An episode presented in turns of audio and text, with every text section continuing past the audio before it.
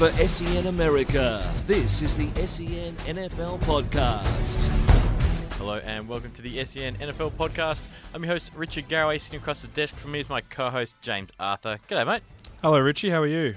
Not too bad at all, mate. Today we're going to get into the newsroom. We've got a very special guest, Samuel Weller of Gridiron Victoria will be joining us to talk about the upcoming season and the women's and junior seasons that have just finished in Victoria in our new segment called Going Local. I'm looking forward to this segment. We're going to be discussing wins and losses every week. Just a whole new element to the podcast. It's going to be good. Now, me and you, obviously, both, you're a coach and I'm a player at the same club, so we'll try and stay as unbiased as possible.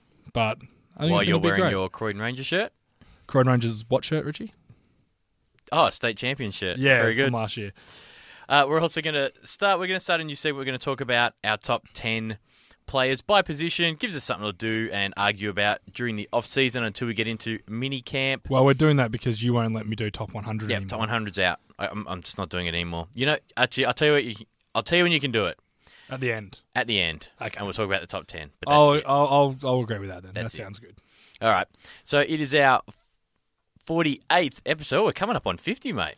I know. Very exciting. Do you reckon Chris will bring us cupcakes that day? I'd just be happy if he maybe turned up. He's become quite slack. I think it's because he's got a new little thing on the go. Wait till you play the new stinger he recorded for us. He didn't do a very good job. Really? No, you'll hear it later. But that's a big call. Right now, let's get over the newsroom. It's time to go into the newsroom on the SEN NFL Podcast. Still can't get the hang of driving the board over here. You're not great at it. I'm really not. Von Miller and the Denver Broncos are disagreeing over monies, mainly around guaranteed money, but they are still negotiating. Yeah, and from all reports, he's going to be the highest paid defensive player ever. I think what you're going to find is the league salary cap is going to extend the end of the 2016 season. I'm not sure by how much exactly, but I'm pretty sure that's what Von Miller wants to hold out for. Now, in saying that, Denver have a ton of salary cap because they were paying Peyton Manning about $21 million, and that's all wiped now because he retired. So none of that. They didn't pay Brock Osweiler, so they're not paying him anything. So they have a lot of money to spare. They will get a deal done. There is a deadline. I've forgotten the deadline to when you've got to sign a long-term deal. Otherwise, you play under the franchise tag for a season. But the franchise tag is $14 million. So that's a pretty cheap deal for a player like Von Miller, paying him $14 million. Oh, absolutely. So what I'm interested in is why don't they just let him play? If he wants free agency next year, as you think he does, then he should just sign his franchise tenure. He signed it. It's about trying to get a long-term deal done before it takes effect, so then they don't have to use the franchise tag because you only get one a season, obviously, and they can't reuse it now, but it has implications next year and whatnot, depending on how many you use. If I was him, I'd play this season and then force them to franchise tag me again, which adds, I think, 40% more on top. No, it's a 20% loading. 20% is it, and it's 40% in the third year. So basically what you've got to do, you add your 20% of $14 million on top of that, or they can let you go to free agency, or they can sign you to a long-term deal. But the ball's in his court at the moment. Play for your $14 million and then test free agency next season, because I don't think although, would you tag him again? I would. For $18 million or so? To make sure he wouldn't walk. Yeah. But I'd say I'm only doing it so I don't lose you. They got to get a long-term deal. Well, you do it. And they will. Teams don't let... Like the biggest player that ever walked from a club was Ndamukong Suh, which doesn't happen very often, and Von Miller's just basically won them a Super Bowl from his own hand, so I can't see him going anywhere. But it's just interesting that... I wonder what they're fighting over with guaranteed money. If I get $70 million guaranteed or $72 million guaranteed, it just seems very jovial for me. It's a big number. That's what he's going to get. He's going to be the highest paid player ever. It's JJ Watt signed a $120 million contract, so it's going to be more than that. Yep. Austin Seferian-Jenkins has been dismissed from Buccaneers practice for, and I quote, not knowing what he's doing.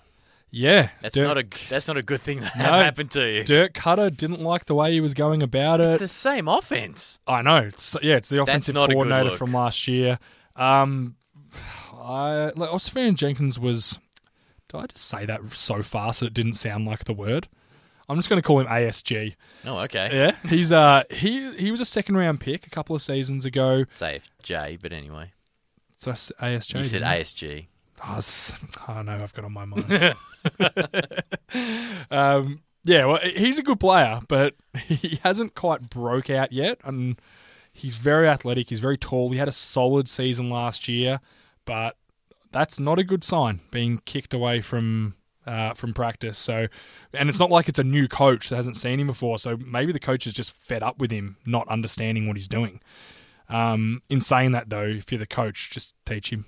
Find a way to teach someone. It is your job. I would hope it's kind of the kick in the pants he needs, and it's the last you'll hear of it. Well, he went on Facebook and said, "I'm moving," or Twitter. Sorry, they don't use Facebook over there. And tweeted, "I'm moving on." It was then deleted. A lot of people have thought, "Oh, was he saying he's moving on from the Bucks?" I think he meant that happened. Yeah. I'm moving on. I don't think he meant it as that, and he has said that, but. I think the Bucks might have said delete that because people are going. You know what people are like these days; they just run with anything. Yep. Yeah.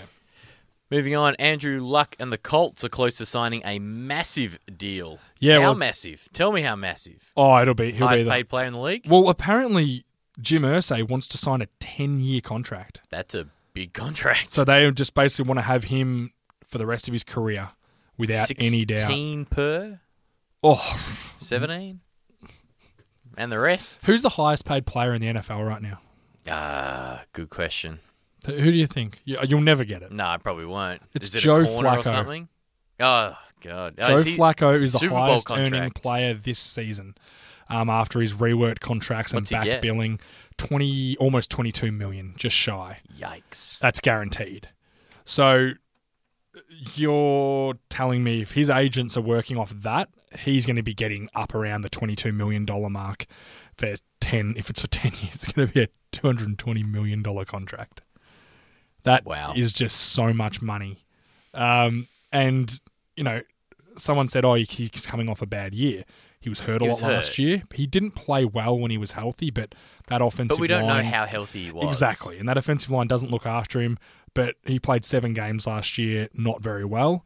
But the 51 games before that, he was exceptional. So I'd prefer to look at the 51 games before and grade him off that. Either way, the Colts are not going to let him walk, and he is going to be the highest paid player in the NFL. Maybe Von Miller signs the contract first, and then Andrew Luck just blows it out of the water because he's on his 5th-year contract extension at the moment. So it'd be interesting to see how much he gets. I'm going to let you read the next one because I don't want to have to pronounce that. You don't want to? No. I have zero interest. Okay. The Saints defensive end, Hauli Kahaha. Happy? I presume it's right. I wouldn't know. I wouldn't know. He's tore his ACL. He will miss the entire 2016 season. This is massive for that Saints defense. He was a guy that, along with Stephon Anthony last year at middle linebacker, excelled. He's a high motor, energetic. He's a good pass rusher. He was an outside linebacker last year, but they've moved him to DN to generate pass rush. He's a real jack-of-all-trades linebacker. He is classed as a defensive end, but he's a stand-up.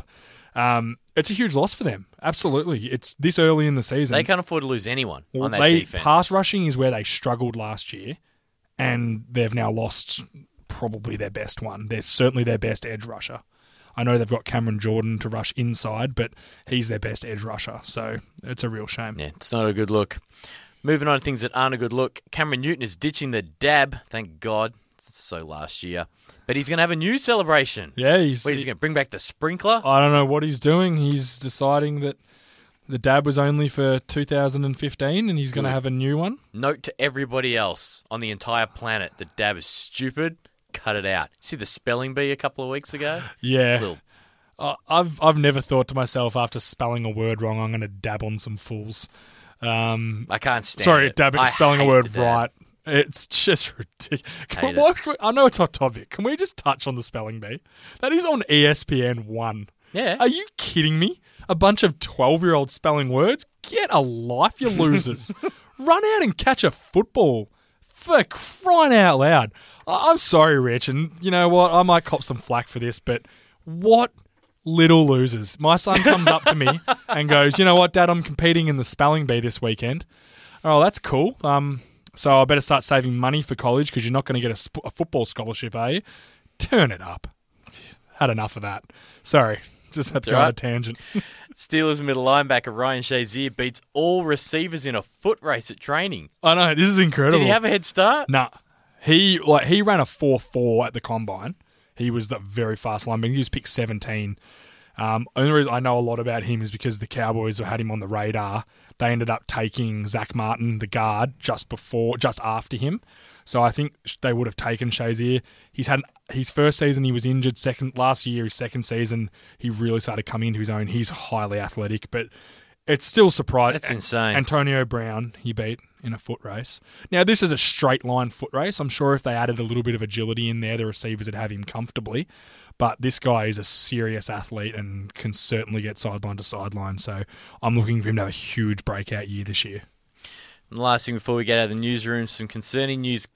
Aqib Talib gets shot in Texas while being intoxicated. The NFL and police are investigating. Talib's no stranger to gun issues. And trouble altogether. What is going on? We don't know the whole story yet, so it's really hard to judge. There's rumours that he shot himself, that he had a gun in his pocket, and he shot himself with it. He's lucky it's gone through his leg, not hit any bone or arteries. He is so lucky. A flesh wound, literally. Now, it's a pretty painful one that came out the other side, but it hasn't done... I imagine all bullet wounds hurt, yes. I've never been shot before, Richard, so it's something I haven't experienced. I got shot with a paintball and I cried. I'd like to say it was when I was 8, but it was about a month ago. So, look, I certainly... We don't know the story. We really don't, but this can't be good. The police are investigating. The NFL are investigating. But this could be very similar to Plaxico Burress, who ended up going to jail for possession of an illegal weapon, and he shot himself in the leg. He's also already admitted that he doesn't really remember what happened because he was intoxicated. So that's... that might be a little convenient. We'll wait and see on that one. It's not a good sign operating. I would imagine... You can correct me if I'm wrong, but I'm going to take a wild guess and say Texas gun law is a little more lax compared to New York's, so he might not have the same issues that but Plaxico had. You know what Roger's going to do. Well, do you want to take a little tipping competition closest to the NFL suspension? 4. I'll go 6. After suspension. It'll start 8, at 10. To 6. It'll start at 10, go down to 4. It's not like he held a gun in his girlfriend's mouth and threatened to kill her, so it couldn't be any more than 4. Oh, no, he didn't deflate any football, so he'll be fine. No, yeah, exactly. That's the real crime. All right, we're going local. We're going local on the SEN NFL podcast. See what I mean? No music. Chris has failed me. What did we do all afternoon? Gave him... Wow, you made good suggestions for music while I made really dumb, stupid ones to try and annoy both of you. I succeeded. Yeah, I was very frustrated. It was lots of John Farnham, Cold Chisel, just all the bands. Men at Work. True Blue. Yeah. I just mentioned a lot of really Bird's crappy songs. Theme. Anyway, we'll hopefully have that fixed up for next week. Yeah. But joining us now in the studio is the president of Gridiron Victoria, Samuel Weller. How are you, mate? Very well, boys. It's an honour to be here. I'm a huge fan of the show, and coming up on 50 episodes, I'm glad you could finally find time to sneak me into the lineup. Let's pull back the curtain a little bit. Me and Richard and Sammy, we're quite friendly, I would say. Sammy's also a Croydon Ranger player, so he's not just the president of GV. So wasn't hard to get him to agree. I think we had to get him out of the pub. Yeah. He's been around for a while now, but it's great to have you on, mate, discussing all things Gridiron Victoria. So starting off, Sammy, for those who don't know, obviously the league here's got stronger and stronger, especially under your leadership. Reign, I'd call it. Yeah. We've just recently finished the women's and the juniors seasons. If you can give us a bit of a recap of those before we take a look at this year's senior season that's upcoming. Well, spot on, boys. We had an incredible under-19s and women's program this year. We actually had it just late last year. Traditionally, we've run those two competitions together in the latter half of the calendar year, and we decided to change it around in 2016, and that actually worked out for the better. We had more teams in the women's and the juniors, or under-19s, once again. And we've got a lot of those under-19s players now transitioning to the senior season, which starts soon. So we had 7 women's teams and 8 under-19s teams. And the women's especially is an incredible story. To think only 3 years ago we didn't have any women playing full kit, full contact, full rules American football here in Victoria. So it's not LFL? We don't know anything about LFL. That came and went and burnt and is gone. Yeah. Did it even ever come? We went to a game. It was a debacle of a thing. It's awful. Yeah. We hope we never see it again. We just focus on the real deal. Yeah, it's a great achievement. And I know Richie's partner plays in the female team, and I'm one of the coaches of the Croydon Rangers. And you know, I had my my doubts about it when it started, but one thing you can say, they love the sport. I shouldn't say they do though. They love the sport, and they just want to learn all the time. And it's a very rewarding coaching group of women is extremely rewarding because all they want to do is get better. And you know, I think that the men forget that sometimes. Now we're obviously both involved in the men's team. The women want to learn more, where the men are happy to just kind of coast. And that's the reason why you've gone from nothing to 8 teams in the space of 3 seasons. And it's a very competitive league. You've got the Victorian team, the Australian tryouts are hit soon for the women's team. It's just, it's all happening, and it surprises me. And, you know, I said I was a little bit of a skeptic at first, but I've really come around to it. It's a great program. I totally agree, James. We were always for it, and very passionate about getting it going even 3 years ago, and we really didn't know what we were getting ourselves into. But you hit the nail on the head. They're passionate. They love. They come ready to play. They're physical. They're aggressive. And they just love the sport. They're just so sportive on the field, off the field. You touched on the Australian Outback team. We've got 26 women from here in Victoria going to the tryouts for the first ever Australian national women's team to compete at the World Championships next year. And that's just incredible. I mean, we'll probably end up having a quarter to at least a third of the national team being from right here. We had a state game just recently. Victoria took on New South Wales and ACT. Incredible close match. Streamed it live on Facebook. It was amazing. We had thousands of people watching. And our women, our state first ever women's state team, pipped a combined New South Wales ACT team by about a touchdown. So, yeah, we couldn't be prouder of women's football here in Victoria. Yeah, absolutely. And the junior Victorian team, I know, have a trip to Singapore. Is that correct? Yeah, that's correct. Unfortunately... through no fault of their own, none of them got selected to the Australian national team heading to the Under-19s World Championships. Which is ridiculous. Yeah, we won't there's a bit too much politics involved, but... Yeah, that'll be a separate podcast. That is ridiculous. Yeah. You can get me back for that one. No, so instead we explored some opportunities offshore, and we've got a contingent of about 45 players heading to Singapore to play a local team and a team from China, so they'll get 2 games in a week, and it's incredible. Traditionally with these sorts of programs, it has literally been who can afford to go is who's going, but we've had so many of these kids sign up, pay their money, they're ready to go. We're actually going to have to cut a squad down to 45. Wow. It's unprecedented. So looking forward to that. Hopefully I can get a trip over there and check out the games. Well, you always send me on holiday, Sammy, so I'm sure you'll get a gig over there. I'm sure that I don't know what your employee does. Your employer, I should say, does. I'm sure that GV money pays for something for you.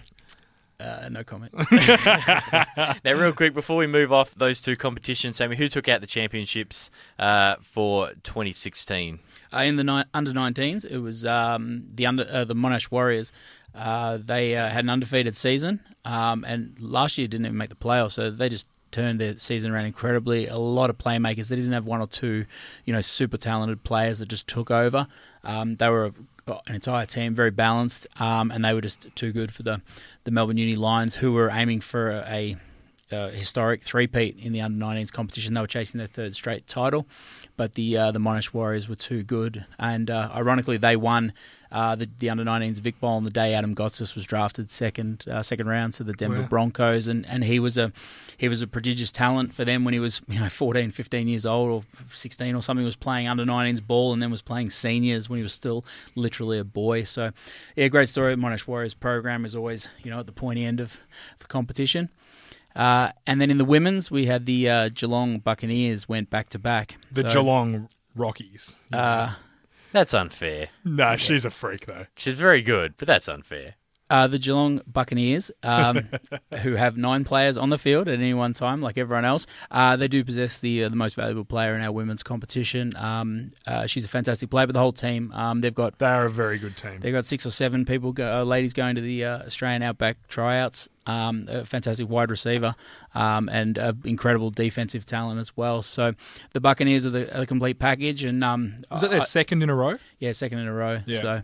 In 4 years, we've had 2 teams now win it back to back. So, yeah, things are looking promising for the women's comp. Turning our attention now to the senior upcoming season starts next Saturday. Tell us how we've got new club in this year. 2 divisions. You want to outline it for us? Absolutely. So we're up to 14 teams, which is just incredible. It was I started, there was 5. Yeah, that's only 8 years ago. Yeah. So it's clearly tripled in size. We've added the Melton Wolves just out in the western suburbs. They'll join the Division 2 competition, which people say it's like a reserves competition. It is effectively, but we've got 7 teams now in each division. They all play each other twice, which is 12 games. We've got a few buys in there. We've given everyone the weekend off so they can head up to Sydney for the Hawaii versus Cal game in late August. And, yeah, it should be a great season. I mean, last year... the Rangers took out the Division 1 title, and then the Pakenham Silverbacks, in only their second season, took out the Division 2 title. So that was a real change in the guard. It must be said. We've had a couple of teams dominate both divisions for quite a while, and to have 2 new teams win it, and then we're expecting this year again it'll be even. Well, the playing field will be even more level. And we're expecting the football continues to improve, the coaching, the standards. We're just trying to build and build and build and make it more professional as we go along. So I literally could, who knows who's going to win it this year in both divisions. Yeah, and you've also had the NGL pop up. We get a lot of questions about that. They're not involved with Gridiron Australia or Gridiron Victoria. They're actually a semi-pro league. And my understanding, it's totally pro. I'd say totally pro. Totally. Well, if you play, you're getting money. So that makes you a professional. Yeah, that's true. So it's a pro league. So if you're playing in that league, how does that affect if you want to play in the Gridiron Victoria League as well? You can't. Not in the same calendar year. You'd be deregistered as a Gridiron Victoria member. Okay. Because we're an amateur, we play under NCAA rules. We're an amateur league. We pay to play as opposed to being paid. So you simply won't be able to play. So anyone who has signed a contract or is intending to for the NGL in 2016 won't be playing. Yeah, and along with anyone who's played professionally overseas is also ineligible to play in the... Anyone who's been paid to play in another league in the past calendar year is ineligible to play for GV as well, any club in GV. Correct. Wow, because I never knew these rules, and this is what something like the NGL opens up, is people have to start... And a lot of people wouldn't know that, and they'll sign a contract and realise, I can't play, which is huge. I don't know. How successful do you think the NGL is going to be? It's difficult to say. I mean, in the same way as the LFL, I mean, it came in a blaze of publicity, and we know the NGL will as well. I mean, let's face it, the concept of as yourselves as American football players, I mean, the notion of getting paid would be fantastic. Yeah. I mean, we pay and we love to do it. I wish them all the best. I mean, the publicity it's going to create and the awareness and the attention will only filter down to us, because people who don't make the grade will end up saying, well, I still want to play American football. I'll go and play in the amateur competition. Yep. It is also only in New South Wales and Queensland to start with, so I don't think Victoria will see a direct impact, but I think New South Wales and Queensland should be concerned. But they're all at the same time. It's about the same size. Yeah, they completely overlap. When the NGL starts is when the Queensland and New South Wales leagues both start. Yeah, so that will affect some of those players, because I imagine guys... I'd say if there was a team in Melbourne, I'd certainly personally have a think about trying to play for him, because getting paid to play is, you know, a pretty appealing thing, and playing at a higher level is also appealing to someone like me, playing against better players. But it started off as the idea was that they were going to bring out 40-odd Americans. Oh, it's only a roster of 40. There was going to be 30 Americans and only 10 Australians. Yep. But the tune's changed a lot because they can't get enough Americans to come out to play. So I think there's only about, what would you say today, Richie? 120? There's 110 registered throughout 8 teams. So there's certainly going to be a lot more Australians playing, and which or they've got a lot more Americans to recruit, one or the other. Well, training camp has to be starting soon. So that's in a couple of months. So yeah, you imagine they'll bring in a few more, but you think it's going to be predominantly Australian players, and I think that's going to be great, because I think Australia has a lot of good football players, and you know, a guy like Adam Gotsis is a prime example. I think, you know, Michigan came out last week. We went to a satellite camp there, and the word's out there that Australians can play football. Yeah, we might not have the base that a lot of the Americans have to start with, but the coaching's getting exceptional over here, and it's a lot easier to get the information. You know, you had a lot to do with this Michigan camp. How successful was that for the league? Oh, it was incredible. I mean, to have coaches of the caliber of Division I and a football program as storied and as well regarded as Michigan, the Wolverines, was just incredible. And it literally came out of nowhere. We received a call a couple of weeks ago saying that the original organisers of the camp here in Melbourne were could no longer facilitate it due to some stipulations by the NCAA. Yeah. And, of course, we jumped on it, organised the whole event in terms of location and everything else within, you know, a couple of days. And we met the guys and spent some time with them, and they were just fantastic. They were just, even though they all work for the Michigan football program and it's their job and they're working with some of the best players in the world, they just love football. And they're so passionate. They were amazingly passionate, and they just love the fact that down here they had 130-odd men and women and junior players who just loved playing football. And they were under no false idea that they were going to potentially unearth the next NFL superstar, but they just loved how passionate and how keen everyone was to learn and to play and just go out there and have a crack. You know, it was fantastic, yeah. Yep. Even in driving rain. It was driving rain. It was very cold. And that's also why there was no podcast last week. Last thing, Sam, before we go, is the Vic Bowl, or the grand final of Gridiron Victoria, has got a nice new location this year. If you want to take us through that. Yes, very proud to have secured that. We've been trying for a couple of years. Part of the reason we moved the season back a little bit was to no longer clash with Australian Rules football finals. We used to play the Vic Bowl pretty much on the cusp of the AFL final series. Now it's on Sunday the 16th of October, and we've managed to secure the Lakeside Stadium at Albert Park. It's a purpose-built stadium, holds about 10,000 people. If we could fill it, fantastic.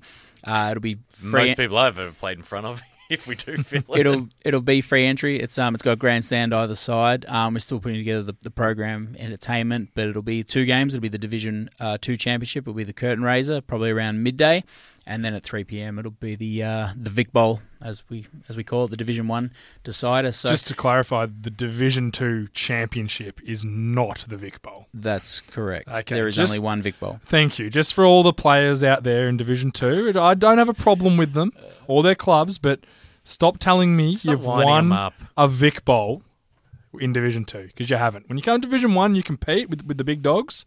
Then you can tell me you've won a Vic Bowl. But I just wanted to get it from the horse's mouth, so to speak. Last thing, Sam, I'm gonna table it. I've tabled it at league meetings before. The league needs promotion and relegation.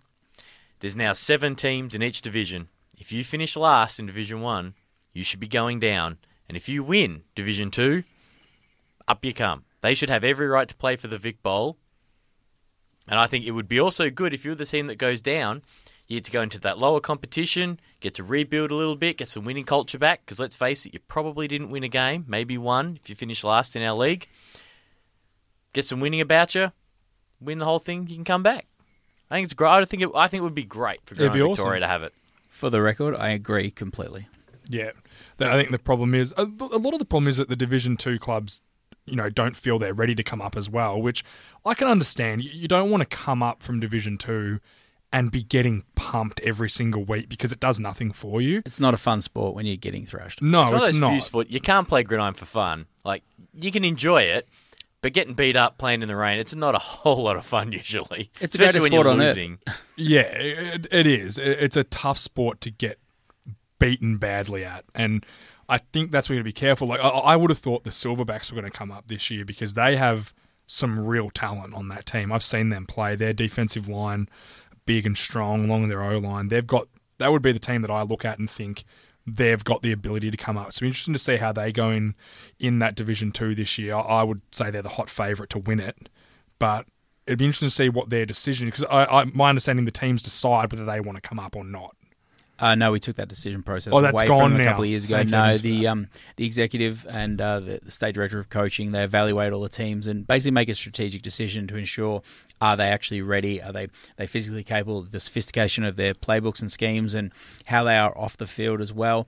And we did the same thing last year, and we stand by it. It felt it was vindicated in the end. A team that finished fourth in the standings won the Division 2 title. So perhaps the team that won the minor premiership in Division 2 couldn't even win the championship. So they're definitely not ready for Division 1. So we feel by evaluating each year, the last couple of years has proven to be the right call. But I think you guys are spot on. I think promotion and relegation is a natural evolution of that, and I think we'll see it next year. Yeah, and like just for example, the Royals came up a couple of years ago, and I was one of them. I thought, God, what do they want to come up for? They're going to be terrible, and you know, the egg on my face. They now very much belong in that Division One, and from the word this year with the players they've recruited from overseas and from interstate and from other clubs that they've poached, they will be quite a force to be reckoned with. Now, there's a prime example of what can happen when you get up into the competition and compete. You find a way to survive. Now, they have a great base. They've got a great Polynesian base. They're very tough and very strong. And there's an example of, you know, the Silverbacks and the Raiders and those guys, if they win and come up, it's only going to be better for your club. It's not going to hurt you. You might have a bad year and bottom out and go back down again. And you can recruit again and win it again.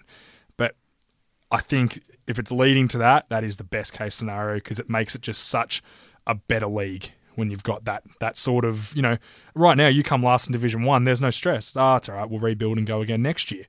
You come last now, there's some pressure on you. And I think that's good. It creates a lot more pressure on clubs. Well said, James. Looks like we found our successor for the next president of Gridiron Victoria. You are dreaming. You look good, mate. I just like trolling on Facebook. Sammy, just before we let you go, and thanks so much again for coming in, if someone is thinking about playing the sport and they don't right now, where can they find out more information about Gridiron Victoria? Head to gridironvictoria.com.au or just stick it in the Google machine. Obviously on Facebook and all social media. No experience necessary is obvious. I mean, we get plenty of people coming down all the time who just have no idea. I've been playing for 6 years and I still don't really know how to play. I know. You playing the O-line with me. No experience necessary. Just come down, have some fun. It is literally the greatest sport on earth. So. And anyone can play. That is the beauty. You can be 6'5", the best athlete in the world, and there's a spot for you.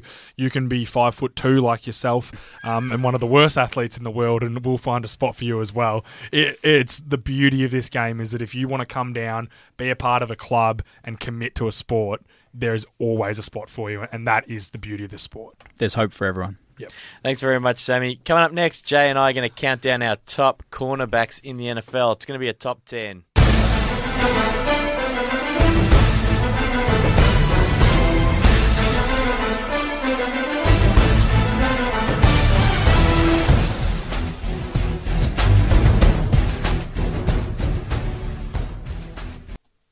Now we turn our attention to our top 10 cornerback countdown. Should we just explain what we're doing with this segment? We probably should. You had a big sook about me doing the top 100 every week, and you hate it. And it's awful. I think there was tears. It was a full-on tantrum. You didn't. It was a tantrum. There were no tears. All right, mate. I cry over things that are important. Whoa, the top 100 is important. No, it's not. Okay, so what we're doing instead is we're going to do a top 10 for the positional groups. We'll do quarterbacks, running backs, wide receivers, tight ends, offensive line as a whole, defensive line as a whole, linebackers, cornerbacks, and safeties. Yep. We're starting with the cornerbacks this week. I've done a top 10. You've done a top 10? I've done a top 10. How are we gonna do it? All right, you can give me your 10, 9, 8. Okay. My 10th ranked cornerback, this is leading into next season. Yeah, it's a prediction of next season. Yeah, if I could take one person for next year, I have them ranked number one. Yeah, cool. All right, so my number 10 is Darius Slay. He's the cornerback from the Detroit Lions. He's an outstanding cover man. Man coverage is his strength. He's a good press corner. He's quick. He's got great catch-up ability. A lot of people haven't heard of him. I'm sure Detroit Lions fans have. He locks onto a number one receiver and he follows them around. Very underrated guy. My number 9 is Xavier Rhodes, the cornerback from the Minnesota Vikings. Again, a long press corner. Plays a lot more zone, but is incredibly good up close. A great tackler. A young guy as well. He's a real up-and-comer. My number 8 cornerback is Sam Shields of the Green Bay Packers. Again, long-armed, super athletic, one of the fastest corners in the NFL, has the ability to play zone and man coverage. You can lock him onto someone. A real unheralded guy of that Green Bay Packers defense, and certainly a very good cornerback. All right, my number 10, Darius Slay, snap. Wow. I had him as well. You actually did some research. I told you I did this. Wow, I did this afternoon. I think his biggest thing, he gets to play a lot of trail coverage because of that zone system they have. He has no problem sticking with receivers. Super athletic guy. His athleticism makes up for a little bit of his sloppiness sometimes. His technique does struggle. That's probably the one thing he's missing. But it's perfect for that system. And it's going into his third season, so he's still young. He'll get better, but man, he's a good athlete. Yep, and I think... he has the potential to grow into an elite guy as soon as he cleans up. Small too. That's another issue. But that's probably the only thing he can't fix. Yes, exactly. Yeah. And ideally, you put him in a scheme as a slot corner, and he'd cover the slots. But in the Detroit scheme, he's their best corner by so far. He just plays the one-on-one. Number 9, I've got bullet wound himself, Aqib Talib from the Broncos. Now we know. Chris Harris Jr. takes the smaller receivers. He's more of a slot cover guy. Talib gets the outside guy. He plays bigger than he is. He plays on those big receivers. His arms are so long. Yep, he's got... He doesn't have elite speed or quickness, but one thing he does have is intelligence and a nose for the ball. Well, he's got intelligence on the football field, not off it. Not off it. He makes some bad mistakes there, but his ball skills are... pretty good. Like they're I don't want to call him elite, but they're right under. He's another guy who was a wide receiver at the start of his college career, and so he's got the ball skills to go after it, and that's something that if you're a cornerback and you've got that skill, it makes you a lot better. And I love his press. They play him on tight ends a lot. Like I'll never forget when he was playing for the Patriots and they put him on Jimmy Graham from the Saints. And he just destroyed Jimmy Graham. He couldn't get off the press. He is just good tackler, can play zone, can play man, outstanding football player. Absolutely. And number 8, I've got Desmond Trufant from the Falcons. Yeah, he was close to my 10. I can tell you, having a bit, and I actually, I got some film out and everything. Like, I really put time into this. Wow. The biggest thing I noticed is now he plays in that Dan Quinn defense last year. Really was almost given that Sherman role. Yep. I think He's really physical with big receivers like DeAndre Hopkins or someone like that, but he's got the speed to go with somebody like an Odell Beckham who he had to go up against last year, and I thought held his end fine. He's a very good player. I think he's a really good player. Young. And he's got exactly. I think he's really going to improve over the next handful of years. Yeah, I think he's going into his 4th year now, so he's in his contract year. He's a linchpin for that defense. 100%. Moving on now, James, give me your 7, 6, and 5. My 7? Do you want me just to give them to you and you give me yours and then we'll discuss all of them? All right. My 7 is Josh Norman. Oh, snap. Me too. My 6 is Aqib Talib. Oh, I've already talked about him. My 5 is Marcus Peters. Okay. Out of Kansas City. As I said, my number 7 is Josh Norman, now out of the Redskins. Number 6, I got Darrelle Revis, who only a handful of years ago, people would have had him a lot higher than that. Yep. Number 5, I've got Malcolm Butler of the Patriots. And I won't accept he just had one. No, he's a solid player. When you really look at it, I think he had an outstanding year last year with nothing much around him on that Patriots defense. I think you have him... I flirted with him in my top 10, but I think I don't have a problem if he was maybe a 10th, but we've got him at 5, did you say? Yep. So he's your 5th best corner in the NFL. Yes, he is.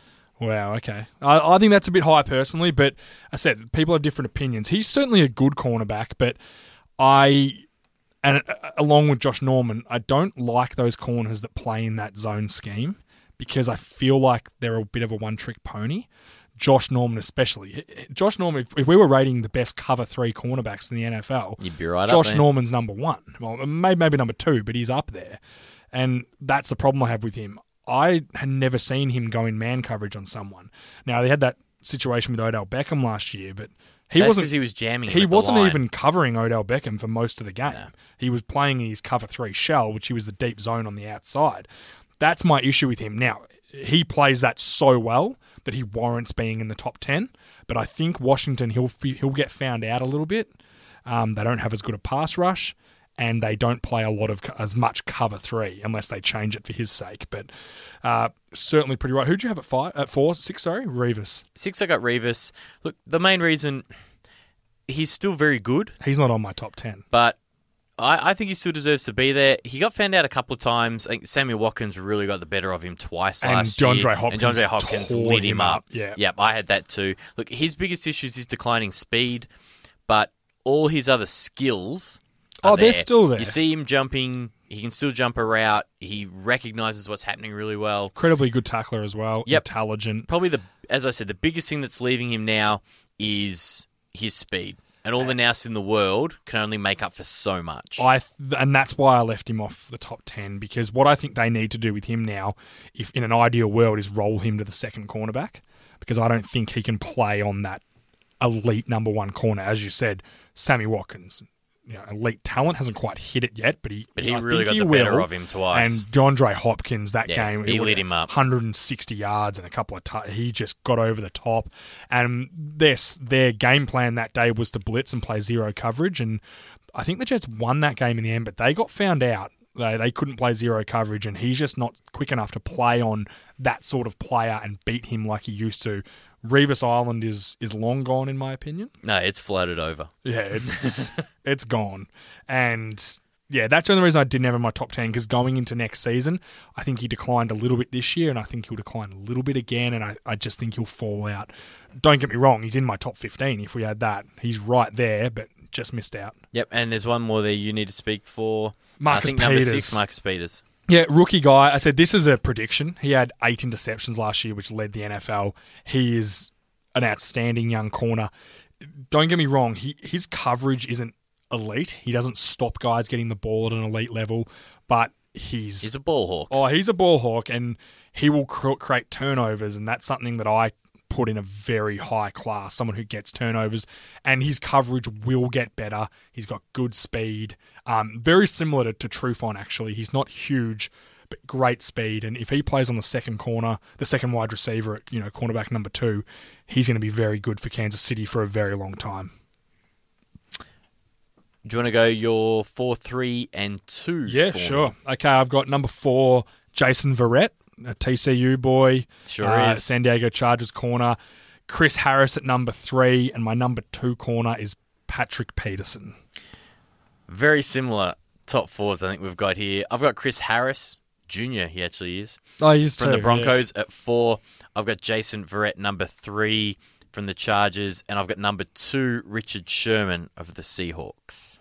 Which means our number one's a little different. Is your number one... My number one is Patrick Peterson, Arizona. Mine's Richard Sherman. So we've got a very similar list here. Well, out of those 4, let's talk about them together. Chris Harris Jr., I had him at 4. You had him at 3. I think he's the best slot corner going around. He's the best nickel corner, I think, just about without question, as a person who's looked at as a corner, not a... safety hybrid type guy. Or a hybrid. Look, his only issue is size, yes, which is why he can't play out on the outside. But he has no problem taking on people like Antonio Brown, Steve Smith, Julian Edelman. He can hold any of those guys in check. Antonio Brown tore him apart in a game last year, but come playoff time, exactly. He was...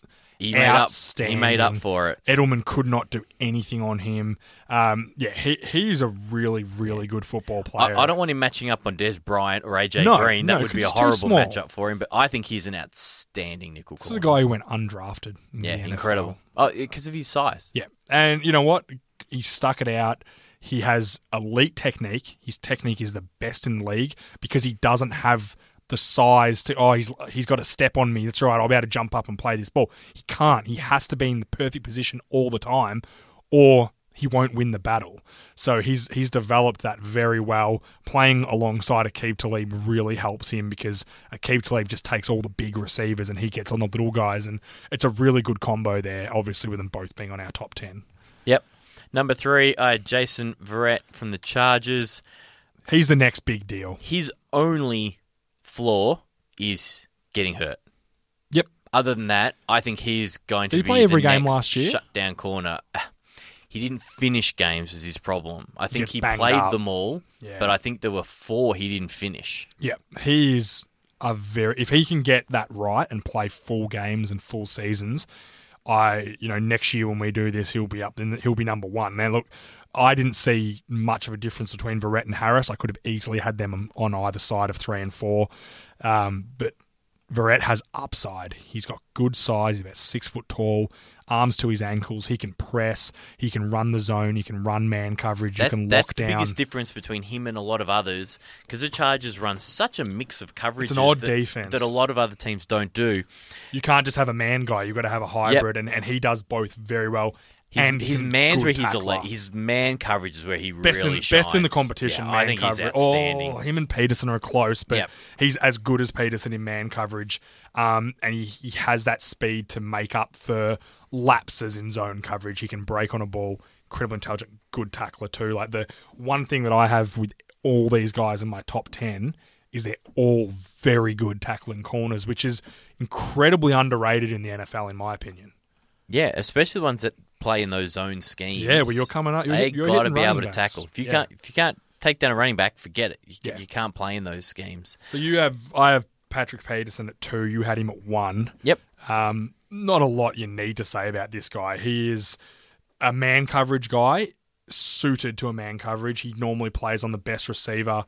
Plays in a very good defense at Arizona, where arguably, if Tyrann Mathieu is labelled as a corner because he is a hybrid safety/corner, we have him as a safety. If anyone is wondering why he's not on this list, we're grading him as a safety, so he'll be on next week. I'd assume so. Anyway. No, we might mix it up. Might do receivers. Yeah, whatever. So he'll be on when we get to safeties. I'm sure he'll be right up there, but he is the best cover guy at Arizona. He locks up on the number 1. He can also play the zone because he's so tall and long, and plays the ball better than anyone. And when he gets an interception, it's like Ed Reed. When he gets it, he can score. He's electric. I think the main reason why I put him number 1 is I really think he's the most athletically gifted corner in the league. And last year, he didn't have a great 14, but last year his technique really caught up to that athleticism, and it just completely changed the type of player he was. I thought he was just outstanding last season. I don't see any reason why that wouldn't change. But now he's cleaned up his footwork, things like that. He can stick to receivers. He's got that elite change of direction, which... and anticipation as well, which a lot of others don't have. It's all come together for him. He lost some weight going into the 2015 season. Good tackler. Great tackler. And that's the reason why I put him number 1, because I think he's still coming up, and I think Sherman has just tipped off. Yeah, the reason I had Sherman at 1 over Peterson was because I don't think Peterson generates enough turnovers. That's the one problem I have with him. Sherman just generates so much turnover. He forces fumbles, he recovers fumbles, he picks off the ball. I think as an all-round corner, Peterson, yes, is the better guy. But when you take Sherman in that Seattle scheme, the way he's used and the way he fits that scheme, I never want to see him play anywhere else because I don't want to have to see if it's a scheme or not. And, much like Josh Norman, who's fallen because he's moved schemes, I think Sherman is perfect for that system. His press is better than anyone in the league. He can play on the big guys. He can play on the little guys because they allow him to play in that zone with underneath help. He gets over the top, and when the ball is in the air, it's well documented. He was a wide receiver at Stanford for 3 years before he moved to corner. When that ball's in the air, he can go and get it, and that's the huge difference. Peterson, I agree with you, is the better all-round corner, but I think Sherman's a little bit more intelligent and just generates a bit more turnover, and that's why I had him at number 1 over Peterson. Don't get me wrong, I'd have either of them. It's going to be tough to argue because we had them both 1-2. I'd have them any one of those top 10 players, and Darrelle Revis and Trufant, I'd have any of them too. So it's interesting. We're very similar. See, I couldn't believe you had Darius Slay. You must be so proud of me right now. I'm not proud of you. I'm just almost relieved that you did something. That I cared enough to do it. That's why I want to do wide receivers, because it's easier for me. Yeah, as I said, I didn't have to watch game film or anything like that. How long did it take you to do your list? I prepped it up in about an hour. Yeah, I think it took me about 10 minutes to do mine. I penciled in what I wanted. Yeah, I just wrote down like 20 cornerbacks and then went, where do I want him? did some stat checking, watched a little bit of tape. Actually, I didn't watch any tape. I've already seen them all play a million times. So that's the benefit of not watching the Red Zone channel. Yeah, but jeez, I love the Red Zone. So channel. Do I. Like, I have that on and then a game on as well. I'm a shocker. But before we call it a day, first off, thanks to those who hung with us after missing last week. We were involved with that Michigan camp. It was absolutely fantastic. So, that O-lineman, the O-line coach, what a dreamboat. Yeah, he's Mike Switzer, if you're ever looking to turn a man, you come back to Australia and he was amazing. A handsome, tall man that knows everything about O-line. What more do you want? What more? A female? Got a good job. Just before we finish up, still looking for the third person to join us in the studio.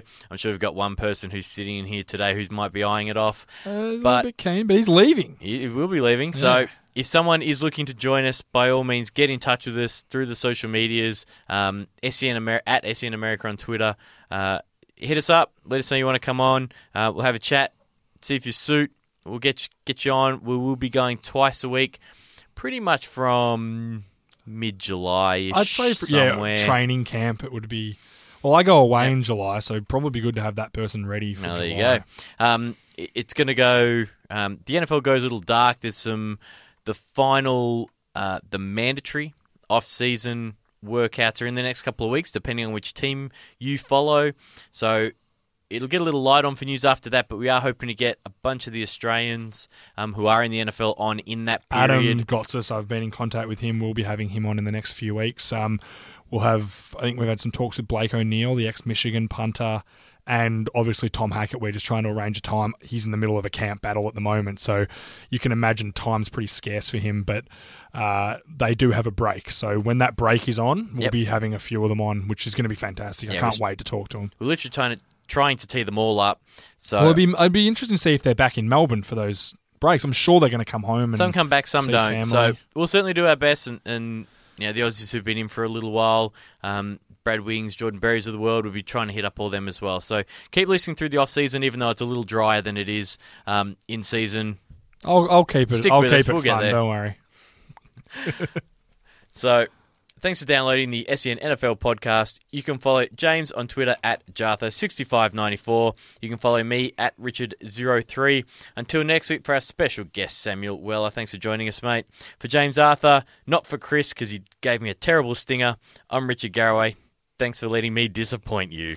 Thanks for listening to the SEN NFL podcast. For more SEN America podcasts, head to sen.com.au. To keep up to date with the latest American sports news and interviews from around SEN, follow SEN America on Twitter at SEN America and on Facebook at facebook.com/SEN America.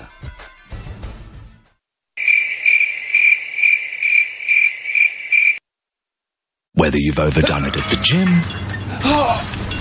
at the dinner table, or on the couch,